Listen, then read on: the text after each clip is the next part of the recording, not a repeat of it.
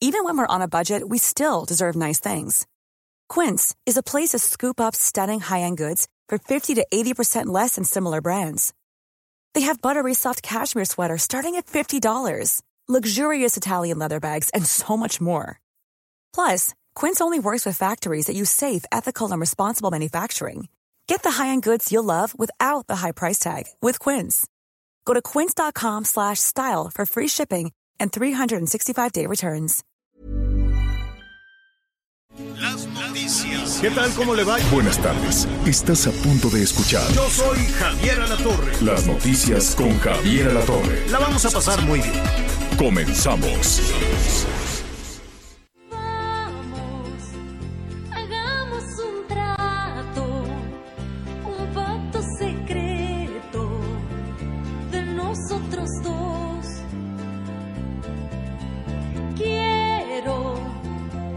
Cuentes conmigo. Esa Malda Miguel. No, pues era famosísima esta, esta canción. Canción dedicada a Rosario R, que está buscando hacer el trato, desde luego, eh, para, de, para, pues, está tratando de hacer un acuerdo alrededor de la estafa, de la estafa maestra. Y ya vamos a conocer todos los detalles, desde luego, más la información que se está generando en este momento. Qué gusto saludarlo. Muy buenas tardes, yo soy Javier Alatorre. Vamos a, eh, estamos iniciando esta tarde con información muchísima además que está en desarrollo. Anita Lomelí, ayer batallamos mucho, andabas ahí en medio de unos búfalos y unos bisontes y cuanta cosa. Qué bonito es Chihuahua, ¿verdad? Tenemos a Anita Lomelí. ¿Y por qué no la escucho? Bueno, en un, en un momentito, en un momentito más. Oiga, eh, a propósito de información en desarrollo, y aprovechamos para saludar a todos nuestros amigos allá en Jalisco. Fíjese que se puso malo el, eh, el cardenal eh, Sandoval, Sandoval Íñiguez, Juan Sandoval Íñiguez. Pero el reporte que ya están eh, dando la arquidiócesis de Guadalajara es que salió muy bien. No son los temas de COVID, es, eh, es un tema del corazón, se le instaló un marcapaso y ya está eh, recuperándose exitosamente, cosa que nos da muchísimo, muchísimo gusto. Qué bueno. Anita Lomelí, ¿cómo estás? Buenas tardes. Bien, Javier, gracias. Muy buenas tardes a todos. Saludos ahora desde Ciudad Juárez. Y ya decías que qué bonita Chihuahua y su gente lo es más. Eh, les mandan muchos saludos a través, nos escuchan a través del Heraldo Ram, Radio, también a través de, en otros lugares a través de Audiorama Javier. Y pues bueno, ya traigo mi lista de los temas que les gustaría, de quién quieren ver en el streaming, en fin, hay muchas cosas que podemos compartir, pero de entrada, imagínate la angustia de las personas de la tercera edad, en donde yo estaba, donde la señal no está ni aunque te subas al cerro más alto. Sí, Muy no, difícil. tremendo. Tremendo. Oye, este, pues eh, saludamos a todos nuestros amigos allá en la frontera, a nuestros amigos en Ciudad Juárez, desde luego, ah, ya van a, ahí viene otra vez una, un- el aire congelante, ¿eh? van a bajar otra vez, van a bajar de nueva cuenta las temperaturas, entonces, este, habrá que estar muy, muy eh, atentos. Saludos a Chihuahua. eh, que nos Oye, escuchan a través de la Bestia Grupera en eh, Ciudad Juárez, ya nos decías, a través del Heraldo Radio. Qué bueno que nos acompañan todas las tardes. ¿Qué pasó, Anita? Y rápidamente, antes de darle besos a Miguelito, oye, eh, el, el presidente Biden ya dijo que ni un peso más para la construcción del muro. Se van a implementar eh, las vacunas en farmacias, en Walgreens y en CBC, CBS, eh, pues dos empresas que tienen millones de sucursales en Estados Unidos. Y fíjate que aquí en Ciudad Juárez dicen, pues a lo mejor si nos brincamos, pues nos vacunan más rápido. Entonces platicaremos de todo esto más adelante. Sí, yo creo que es una muy buena noticia que están tomando nota en el eh, están tomando nota en el mundo de que ahora se, se, se, se está distribuyendo en vacunas, nada más hacer, digo, en farmacias. Hacer una aclaración, es eh, hacia allá va el futuro, hacia allá va el futuro de las vacunas, desde luego, cuando se cumplan estas eh, metas de emergencia de la producción de la vacuna, cuando este ritmo de fabricación de la vacuna, pues imagínate, va a llegar un punto donde el mercado esté absoluto, esté completo. Entonces, el futuro inmediato, el futuro que se puede ver en algunos países, incluso para este año, es que las personas puedan llegar a una farmacia y decir, oiga, ¿me puede aplicar la vacuna? Así como no, ¿cuánto cuesta? Aquí está, tenga su ticket, pásele por acá, le ponemos la vacuna. Hoy la propuesta del gobierno de los Estados Unidos es que la red, la, la red de farmacias eh, funcione como centro de eh, de distribución de las vacunas, así como se, se dispuso eh, diferentes estadios, unos estadios enormes donde la gente llega con su automóvil o llega caminando eh, o llegan a algunos eh, centros comerciales, algunos estacionamientos y están haciendo de muy, muy ágil la distribución de las vacunas y la aplicación, desde luego, de las vacunas. Habrá que tomar nota de todo eso para hacer las cosas mucho más sencillas yo sé que el gobierno, el gobierno mexicano dice, no, yo lo quiero hacer de esta manera y así nada más será una sola fila. Es muy probable que cuando vean la dimensión de lo que significa una sola fila para la aplicación de las vacunas, este, puedan y, se dejen ayudar, ¿no? Y se dejen ayudar y puedan entrar la iniciativa privada, puedan entrar la red de farmacias. ¿Cuántas cadenas de farmacias hay en este país que son muy exitosas y que conocen los caminos y que conocen las rutas? Y eh, en todos los pueblos hay una farmacia de una de estas cadenas y tienen los vehículos de distribución, tienen muchísimas cosas y sería muchísimo más efectivo que hacerlo con los guardianes de la nación. Entonces, esperemos que se tome nota de lo que se de lo que están haciendo de manera exitosa. Nada más antes de ir a saludar a Miguel, el ritmo de vacunación que tienen en los Estados Unidos es de un millón y medio de personas diario. Un millón y medio de personas diariamente. ¿Por qué? Porque no lo están haciendo que beneficie a los demócratas o que beneficie a los republicanos o que beneficie al presidente Biden o que beneficie a, los políticos. No, allá se está pensando en los ciudadanos, los ciudadanos primero. Y entonces se echan mano de todos los recursos. Es difícil. Ellos también tuvieron que resolver una ecuación complicadísima. Dijeron, ¿cómo vamos a vacunar a las personas? Entonces están echando mano de todo lo que se pueda, de los hospitales, de los hospitales privados, de los eh, sistemas públicos de salud, de los eh, estadios de, de fútbol americano, de los estadios de béisbol, de los estacionamientos, los centros comerciales y ahora las farmacias. Y la gente va a llegar con muchísima más este, tranquilidad y seguridad a una farmacia, ¿no? ¿Cuántas farmacias en México tienen a un ladito también el consultorio médico? Y yo creo que la gente se podría acercar eh, a, la, a la farmacia que le quede más cerca, en lugar de hacer una fila enorme, como las filas del INE, que son interminables. Es un crimen que tengan a las personas en fila para algo que se consideró que no era esencial y para las personas sí es esencial la credencial para votar. En fin, tantos y tantos tropezones, tantos y tantos errores que se van cometiendo, pero se pueden corregir, ¿no? Como dice el presidente, todo se puede corregir, ¿no? Es de sabios este, rectificar en muchísimas cuestiones. Esperemos desde luego que así sea. Vamos a saludar a Miguel Aquino. ¿Cómo estás, Miguelón? ¿Cómo estás, Javier Anita? Amigos, me da mucho gusto saludarlos aquí muy atento a lo que estás este, comentando. Javier, fíjate que el día de ayer te hablé con unos familiares con unos amigos que están en el estado de California y, ellos nos comentaban, bueno, me trataban de explicar, la verdad es que les marqué para que me dijeran cómo es que se está llevando a cabo toda esta operación, sobre todo con las farmacias. Eh, solamente, por ejemplo, en el caso de las farmacias CVS, ellos sí van a estar aplicándolo en California porque, atención, ¿eh? no va a ser en todos los estados, en los Estados Unidos, la redundancia. No, están empezando, tiene razón.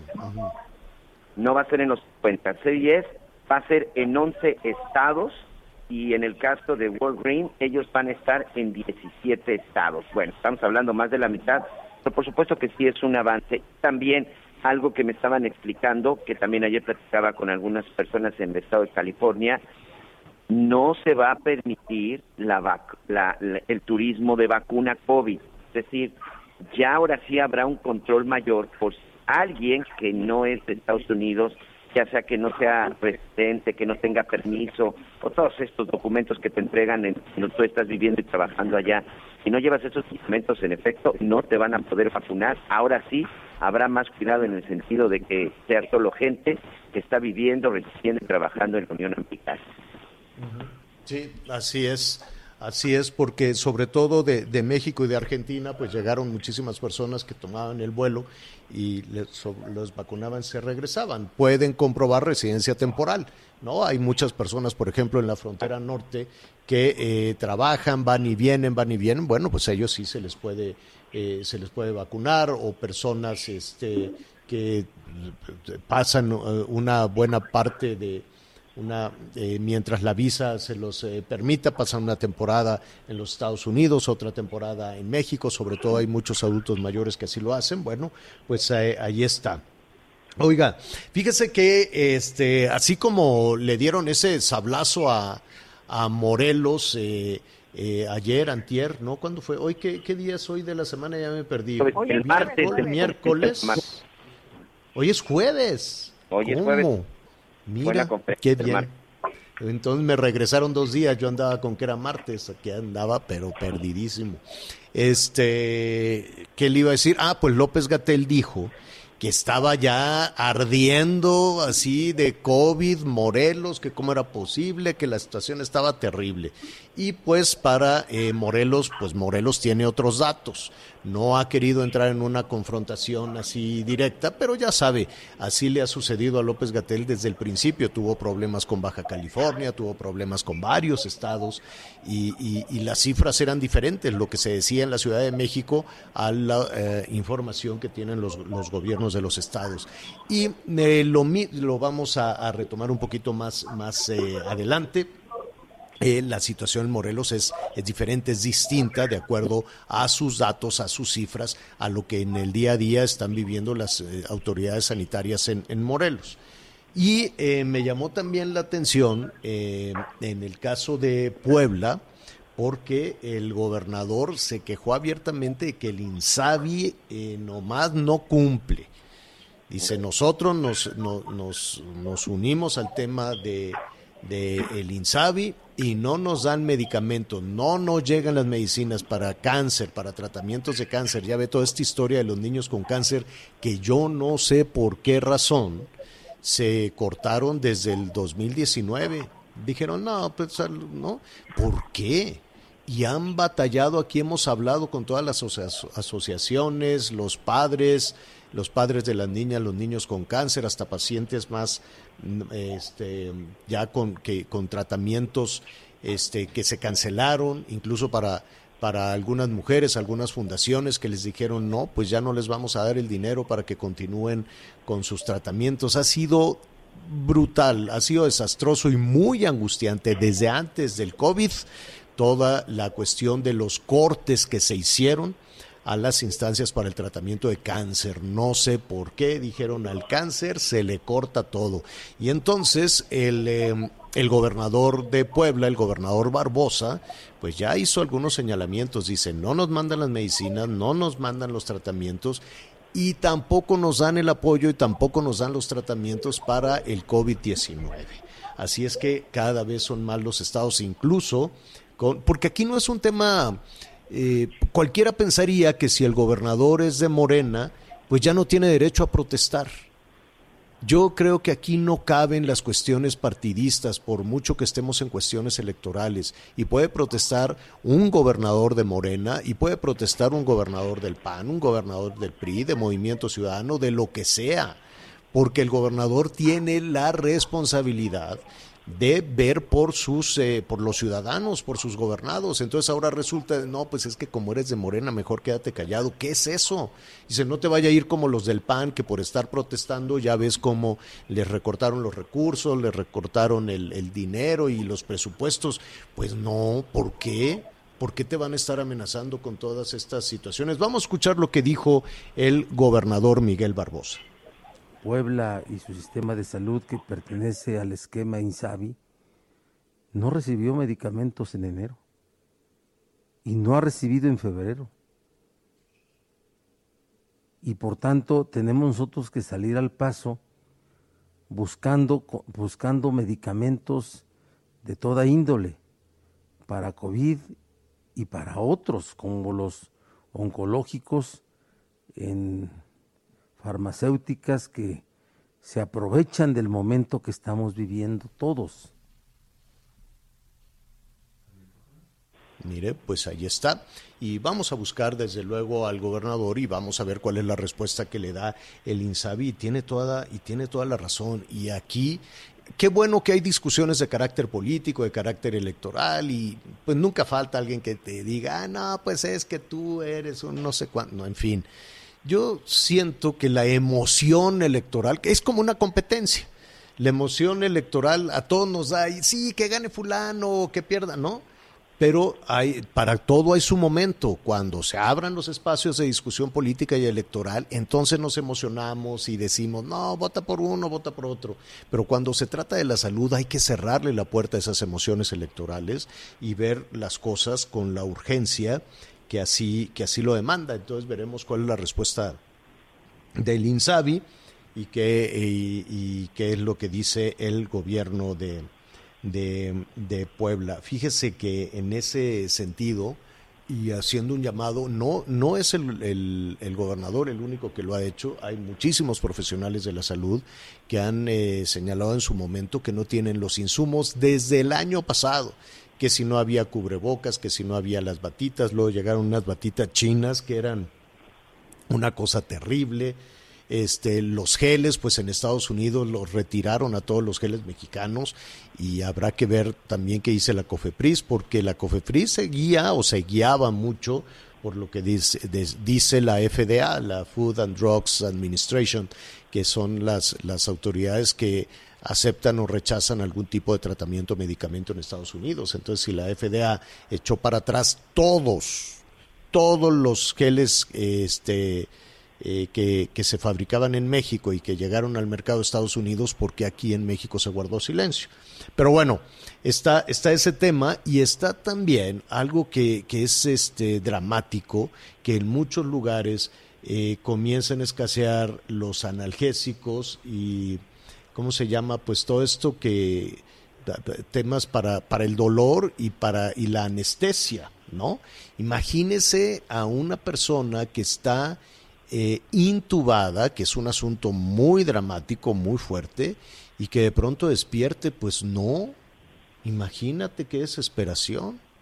Entonces, este, hay que ver eh, todo este tipo de cosas, vivir con dolor. Si vivir con dolor era antes de la pandemia una situación tremenda, tremenda, pues ahora imagínese cuando todo, toda la atención y todo el dinero y todo se está desviando a las cuestiones de, del COVID, de la pandemia, y la gente que diga, oiga, no, que va con un médico general o que va a su consulta y dice, es que me duele todo, y que le digan, no, pues toma un paracetamol y ya. Hoy por la noche, por cierto, lo invito para que nos acompañe en el noticiero porque le voy a presentar el caso de una investigación que hace nuestro compañero Edgar Galicia, el caso de una señora que vivió, fíjese usted, 30 años con un dolor insoportable. Todo le dolía. Tanto que llegó a consumir en la etapa de mayor crisis 22 frascos de morfina al mes de ese tamaño era la situación desesperante. Yo creo que la mujer se quería arrancar la cabeza del dolor hasta que, pues ya finalmente le practicaron una, una cirugía eh, que le voy a contar al rato. Es una cirugía de, de profundidad en el cerebro para quitarle el dolor entonces, a, lo que voy con esta historia, con lo que le estamos platicando, es que cuando toda la discusión se va al COVID, a que si se usa cubrebocas, no se usa cubrebocas, que quítate tú, que me pongo yo, o sea, todas estas distracciones y todas estas discusiones debe de ser desesperante para la gente que requiere atención para sí mismo, para sus hijos, para otro tipo de males, para otro tipo de enfermedades, las personas que tenían las eh, cirugías programadas, los tratamientos programados y que les dijeron, sabes qué, esto ya se reconfiguró a COVID, entonces adiós, que te vaya bien. Qué desesperación y nuestra responsabilidad es investigarlo. Sí, Anita. Fíjate que son varios los medicamentos que han escaseado, como tú bien dices, y algunos tienen que ver con epilepsia, eh, otros con antidepresivos, antiansiolíticos, pero de gente que está medicada por psiquiatras. No es que alguien se sienta mal o presionado o alterado y decida hacerlo, no. Gente que está en función de un tratamiento y pues la han pasado muy mal. Eh, en estos chats que cuando se usan de la mejor manera es para establecer redes de quién tiene por ahí pues no, no hay muchos medicamentos y como tú dices, es una tragedia, porque las personas empiezan a tomar lo que tienen a la mano porque necesitan ayuda. Entonces, sí creo que es una crisis que aún no nos ha dejado ver claramente en qué nivel estamos en esta situación, porque lamentablemente el COVID y todo lo derivado de este tema, pues nos ha secuestrado la atención. Sí, definitivamente. Por eso eh, le estamos aquí poniendo atención a este, a este tema. Bueno, pues eh, muy bien, ahí está el número telefónico. Más adelante vamos a hablar de los adultos mayores. ¿Qué, qué, qué coraje eh, cuando vimos en las redes sociales y eso lo vamos a tratar en la segunda parte del programa, así es que acompáñenos en la parte digital de- del programa a través de, de Facebook, ¿no? Javier Alatorre MX o en el sitio web javieralatorre.com. Vamos a, ver, son imágenes muy fuertes del maltrato a esta ancianita, a esta abuelita, a esta viejita que, que- que hay, hay- hay, da- daban ganas de, de ir a arrastrar al fulano que estaba maltratando. A ver, le voy a poner en contexto. Hay una persona que grabó como un sujeto, ahora sí existe la palabra malvado y mala entraña, estaba maltratando a una viejita y le quitaba, le pegaba, le pegaba con el control de la televisión, le daba unos cachetadones, era una cosa tremenda. Y este, finalmente los vecinos se indignaron, fueron, llegó la policía. El sujeto es el hijo, es el hijo, hijo de, del demonio. Y este, y que lo andan buscando. Claro que las nietas de la viejita, pues seguramente están encubriendo al papá, ¿no? y este pues es hijo y lo andan buscando y la, la viejita toda maltratada hace unos minutos eh, la jefa de gobierno del Distrito Federal se refirió también a ese tema, dijo que la señora pues se va a quedar ahí eh, en la casa en la que la fueron a asistir, que el, verdugo, el fulano pues ya no está, ella está en Tlalpan, en la, en la Ciudad de México. En la segunda parte le vamos a, a, a presentar este, toda esta investigación, qué es lo que dice la fiscalía, qué es lo que dice la familia, por qué la dejaron en su casa. Y pues yo me quiero imaginar que no tiene la Ciudad de México, el gobierno de la Ciudad de México, un espacio donde atender a esta pobre señora. Y, y bueno, tiene la cara morada de los golpes de, este. Sí, habrá también que presentar una denuncia. ¿Usted qué haría? ¿Usted qué haría con, con ese caso si fuera pariente del verdugo que maltrata a, a esta persona? ¿Lo denuncia? ¿Lo esconde? ¿Qué, haría usted con esta, con esta situación de violencia intrafamiliar? Y si no es porque pasa la vecina y los graba ahí, imagínese desde hace cuántos años que estaban maltratando a esta viejecita de 90 años. Así como le pasó a la abuela de Talía, ¿no? Que también vamos a investigar qué pasó con el- la casa de retiro aquella, donde pues maltrataban a los ancianos y, y todavía les pagaban un dineral. Y todavía pagaban un dineral de como de cuánto Miguelón pagaban ahí. Aproximadamente 100 mil pesos mensuales, señor. 100 mil pesos mensuales para que estén maltratando a, esta persona. En fin, es indignante, lo vamos a tratar, le vamos a decir lo que está diciendo en este momento la Fiscalía en la Ciudad de México, lo que está diciendo la jefa de gobierno de la Ciudad de México y lo que dice la subsecretaria de Educación Superior de InMujeres. Ya todos reaccionaron, eh, las, eh, todo mundo está reaccionando, pero en estricto sentido, la abuelita, la viejita, se quedó en su Pero casa. ¿sabes, ¿sabes qué rescato, Javier? Ajá. el valor de la comunidad, la importancia de sentir que estamos conectados y que podemos ayudarnos.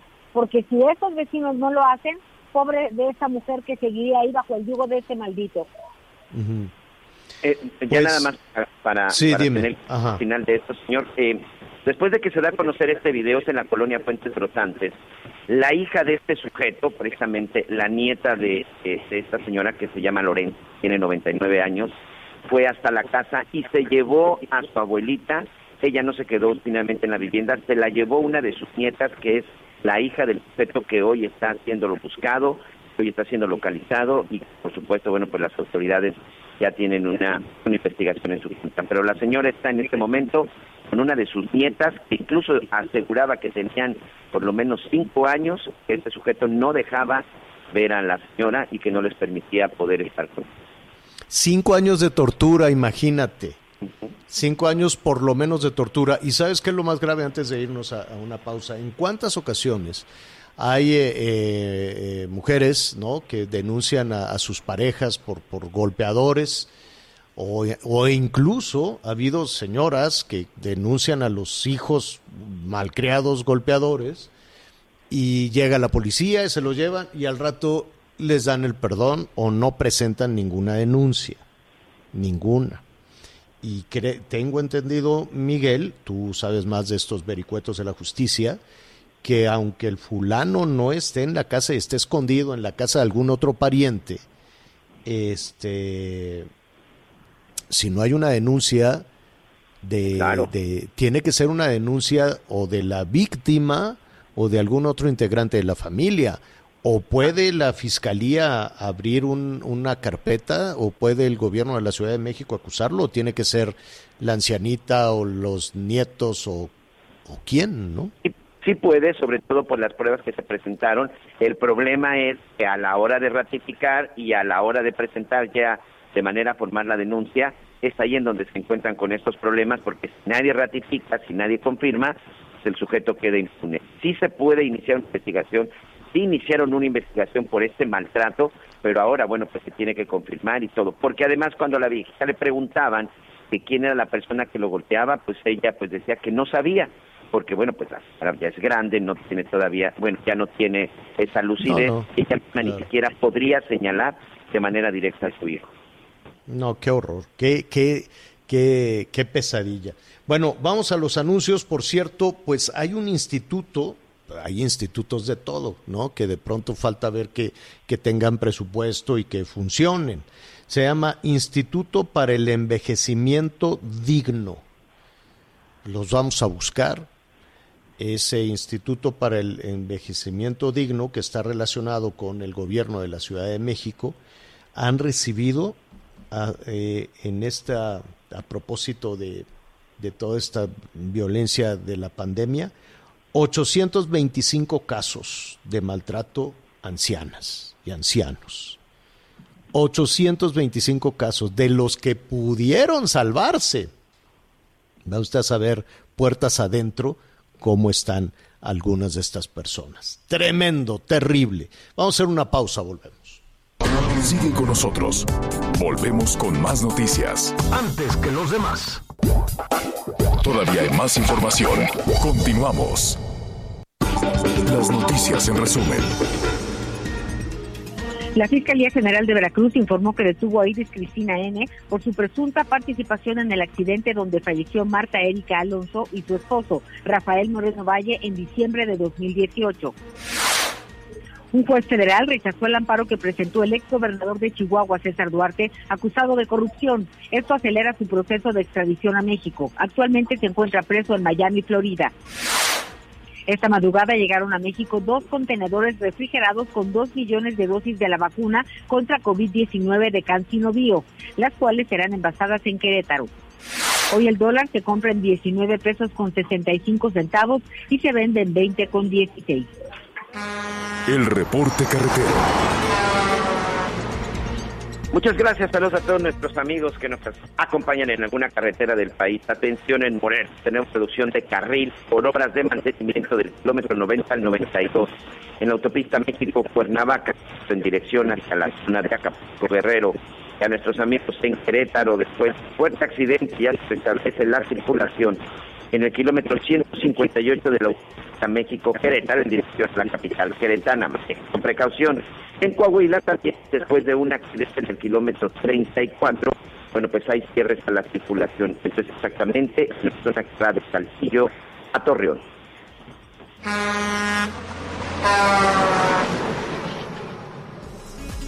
Bueno, aquí hemos, eh, hemos hablado, hemos retomado esta estrategia de robo, de robarse el dinero de la gente a través una eh, triangulación de dinero que se le llamó la estafa maestra. Hay que recordar que eso no fue una investigación de, de, gobierno, ni siquiera la actual administración fue resultado de una investigación periodística, esas que ahora tanto se cuestionan y ahora tanto se, se critican y se quieren eh, frenar y limitar y se acusan de todo. Pero bueno, ese es, es otro tema. La cosa es que salió a la luz esta situación de estafa maestra que significaba en el desvío de dinero de diferentes eh, dependencias eh, hacia universidades y después esas universidades em, regresaban el dinero o lo distribuían a otro tipo de, a otro tipo de cuentas. El hecho es que Rosario Robles está en la cárcel. Está en la cárcel porque se le acusa, si bien aquí hay que ser muy precisos y lo vamos a revisar con nuestra compañera Diana Martínez, si bien no la acusan de haberse quedado con el dinero, que son aproximadamente 5 mil millones de pesos, sí de haberse hecho de la vista gorda para que así sucediera, ¿no? Es decir, de, de la acusan de omisión de no evitar este desvío de dinero.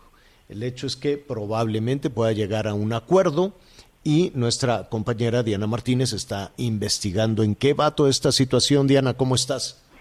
Así es, Javier. Buenas tardes. Pues sí, finalmente ya la Fiscalía General de la República aceptó negociar con la exsecretaria de Desarrollo Social, Rosario Robles, y pues concluir ya eh, de forma anticipada el proceso penal que enfrenta por ejercicio indebido del servicio público, esto como bien lo señalas en el caso de la estafa maestra.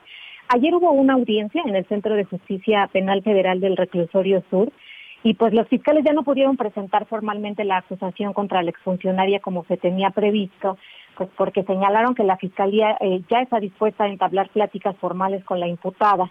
La defensa de Robles señaló la disposición de llegar ya a un acuerdo, ya sea a través de un procedimiento abreviado que implica que Robles se declare culpable para obtener una reducción de la pena de prisión o a través de un criterio de oportunidad que contempla aportar información para la investigación, pero también delatar a otras personas.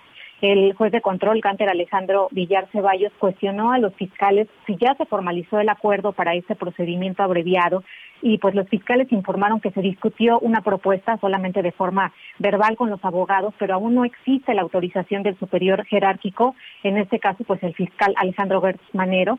Eh, Villar Ceballos dio cinco días a los fiscales para que informen cómo se dará el acercamiento con Robles, actualmente presa en Santa Marta, Catitla, y el próximo 27 de febrero se realizará una nueva audiencia para conocer el acuerdo entre la, imputada y la Fiscalía. Recordarás, Javier, que la Fiscalía ya había solicitado más de 5 mil millones de pesos, equivalente aparentemente el daño causado al erario como reparación del daño, pero aún está pendiente que la Fiscalía le cumplimente a Rosario Robles una orden de aprehensión por delincuencia organizada y, lavado de dinero. Entonces estaremos atentos a, ver en qué, en qué va esta negociación.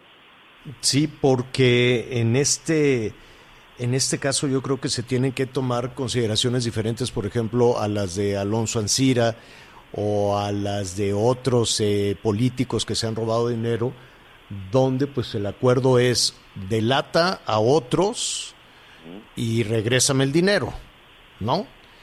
en, pocas palabras, pues para, para no utilizar los términos que, eh, jurídicos que llevan a esa decisión. Pero en el caso de Rosario Robles, delata a otros, pues puede ser. Pero en el tema, si ella, aquí la complicación, Diana, es si ella está acusada de omisión, ¿cómo podría regresar el dinero si no le están acusando de que se lo embolsó?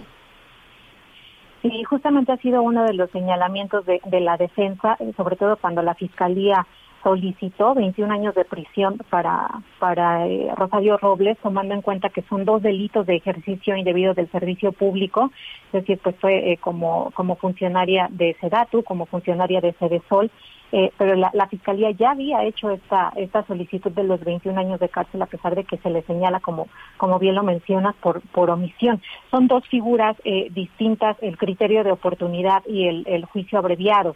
Eh, con el juicio abreviado, pues ya ella se declararía penalmente responsable, algo muy, lo mismo que ocurrió con, con el exgobernador de Veracruz, Javier Duarte, que él se fue por el juicio abreviado y obtuvo una, una sentencia menor. En el caso del criterio de oportunidad aplicado como Emilio Lozoya, que bueno, todavía no se le no se le concede el criterio, Claro. sin embargo, ahí eh, rendiría una declaración eh, en donde aportaría información importante eh, en la investigación y que debe, eso es importante, debe derivar en una responsabilidad penal eh, hacia otras personas.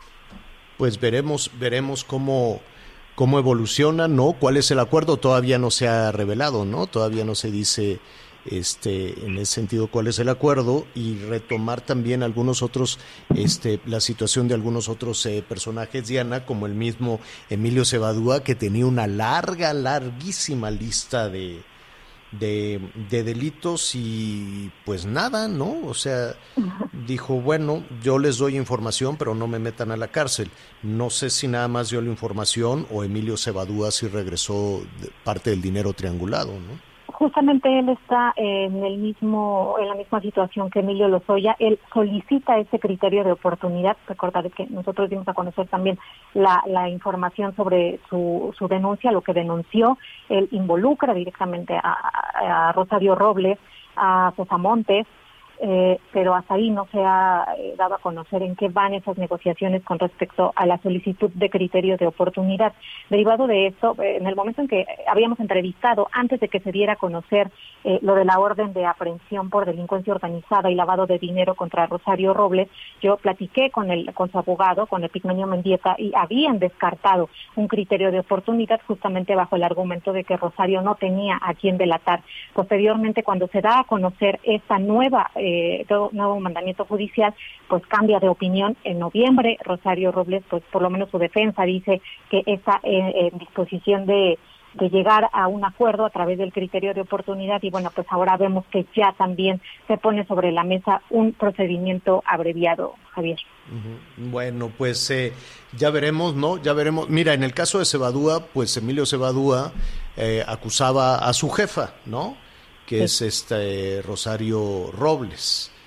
Eh, y en el caso de Rosario Robles, pues ni modo que acuse hacia abajo, tendría que acusar hacia arriba y veremos en dónde topa, porque quién era el jefe de Rosario Robles, Enrique Peña Nieto, o en todo caso el secretario de Hacienda, que no necesariamente era su jefe, pero pues acuérdate que era una de las figuras que controlaba junto con Osorio Chong el, el, la, la actividad dentro del gabinete, ¿no? Eran los dos personajes que tenían las riendas. Pero estamos especulando desde luego, pero uno supone que si acusas es hacia arriba, como que ¿por qué vas a acusar hacia abajo? No lo sé. Exactamente. Ya veré. Sí, No. ella, ella no, no lo ha dado a conocer, por lo menos Cebadúa sí, sí refirió eh, directamente eh, que Rosario Robles era quien establecía con sus colaboradores el modus operandi de la estafa maestra y también estaba involucrado su ex jefe de oficina Ramón Sosa Montes, que era el encargado de contactar a los rectores de universidades para, para el desvío de recursos. Eh,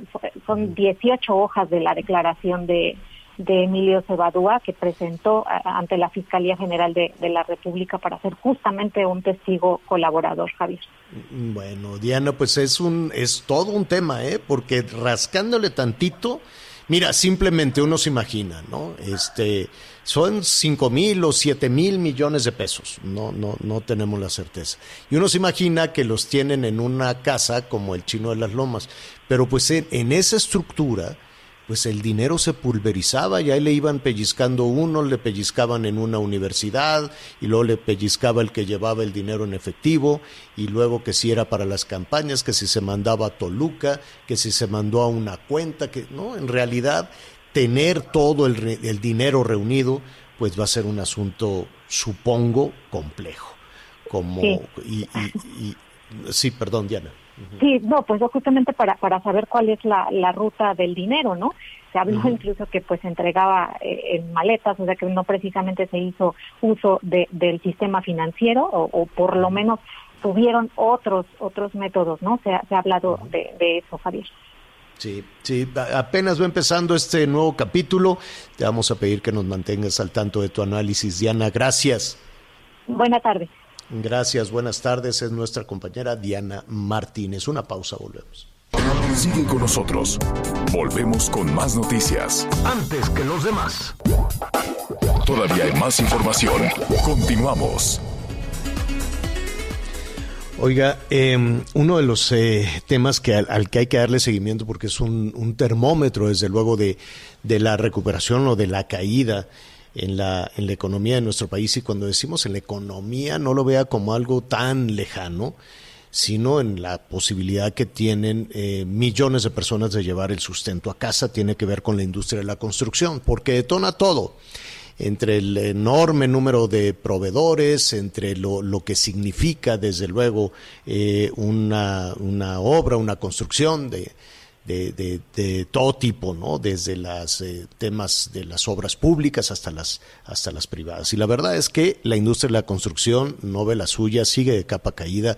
No es únicamente un tema de la pandemia. La pandemia, pues, lo, le vino a abrir más esta, esta herida. Ya teníamos en diferentes localidades, en particular el Valle de México, la Ciudad de México, pues una cancelación de, de obras que este, tuvo un impacto, un impacto serio. Todo esto seguramente se va a tratar, y ya lo hablaremos con nuestro siguiente invitado en un congreso que ahora sí habrá, no ahora sí, siempre se le pone atención, pero en ocasiones los congresos parece que son eventos cerrados al gremio, pero ahora habrá que estar atentos a, lo que se diga eh, en ese sentido. Eduardo Ramírez Leal es el presidente de la Cámara Mexicana de la Industria de la Construcción y me da muchísimo gusto saludar. ¿Cómo estás, Eduardo? Buenas tardes. Muy buenas tardes, Javier. Como siempre, a tus órdenes. Oye, eh, Eduardo. sí. No, dime, dime. No, no, no, saludándote, paisano. Gracias. Gracias, paisano. Oye, estuve eh, muy temprano, pues estuvimos revisando los, eh, los números de, del INEGI, que son una aproximación, desde luego. Eh, ustedes tendrán, no sé si coinciden con estos, con estos datos, pero la caída en la industria de la construcción es este pues bastante, bastante severa. ¿Qué significa un retroceso para darle una dimensión a estos números de 12.3%?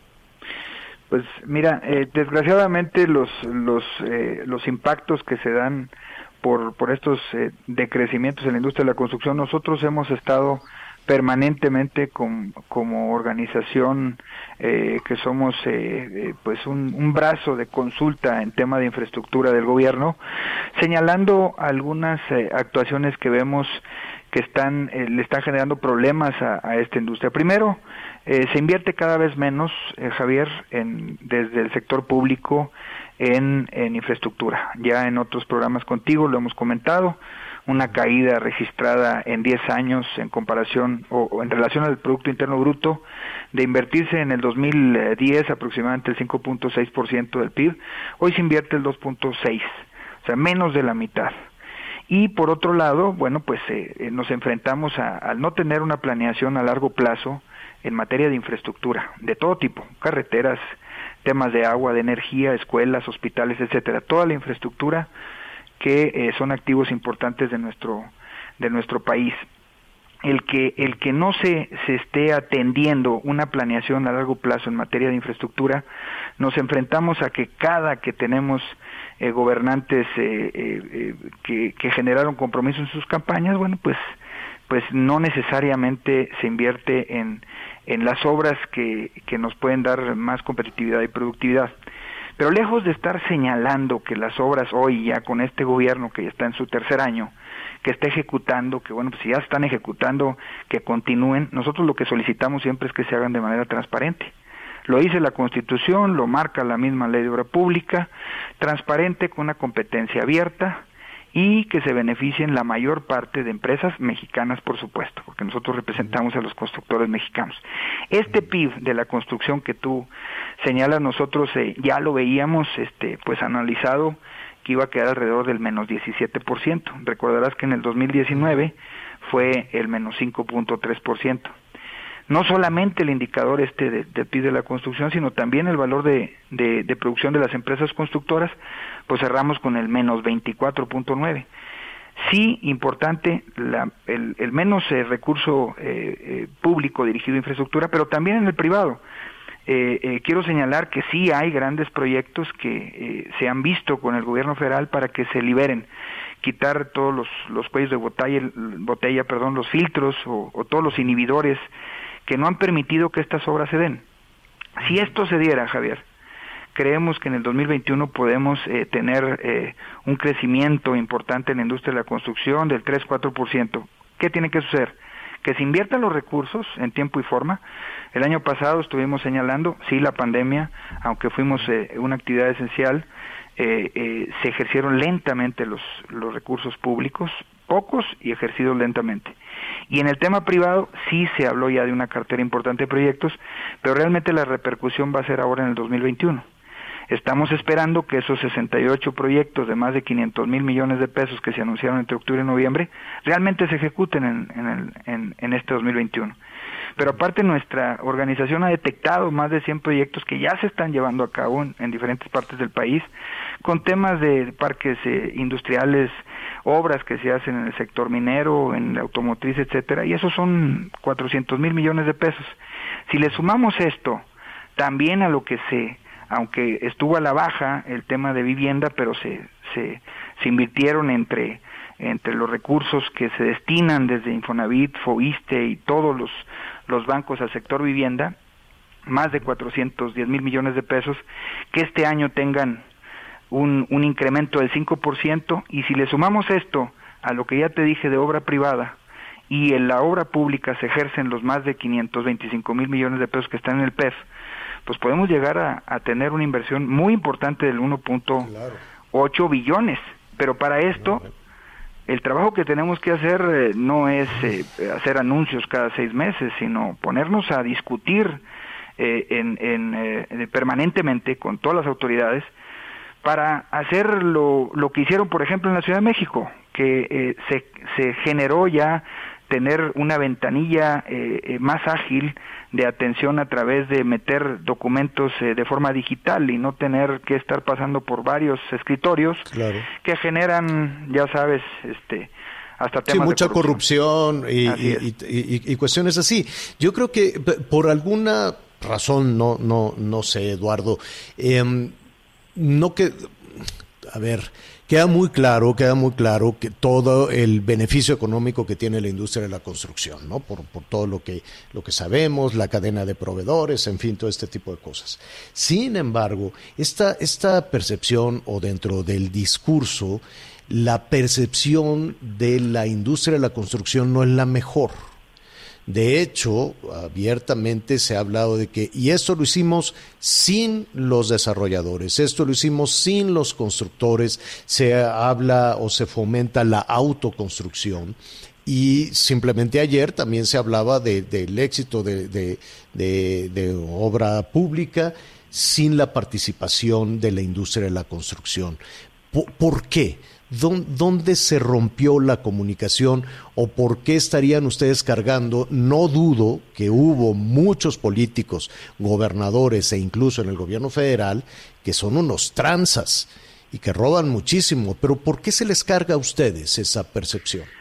Pues mira, eh, se ha estigmatizado, como bien lo dices, en este gobierno la industria de la construcción y nosotros lo que hemos dicho, efectivamente eh, se, se denunciaron casos de corrupción, pero eh, hemos pedido que se, se, se aclare perfectamente y que se generen sanciones tanto a los eh, funcionarios como a las empresas involucradas, porque el estar hablando de una industria que ha pues ha generado tanto eh, tantos bienes al país, eh, el 99% de las construcciones en nuestro país de todo tipo, de todos los sectores, las hemos hecho los constructores mexicanos, ingenieros arquitectos, profesionistas, eh, emanados principalmente de escuelas eh, eh, mexicanas, públicas y privadas. Así que el, el, que se estigmatice a una industria que, como bien dices, impacta, imagínate, de 260 actividades económicas que enlista el INEGI un poquito más, impactamos en 180. Tres de cada cuatro actividades económicas se ven impactadas cuando la industria de la construcción está activa pero ahí te va una un, una razón por la que por la que creemos nosotros que se ha hablado de que algunas de que algunos constructores han tenido eh, o han cometido actos fuera de la ley. Nosotros hemos dicho, hay muchos proyectos que terminaron costando más porque no tenían un proyecto ejecutivo completo. Porque no se hizo una revisión antes de arrancar ese proyecto.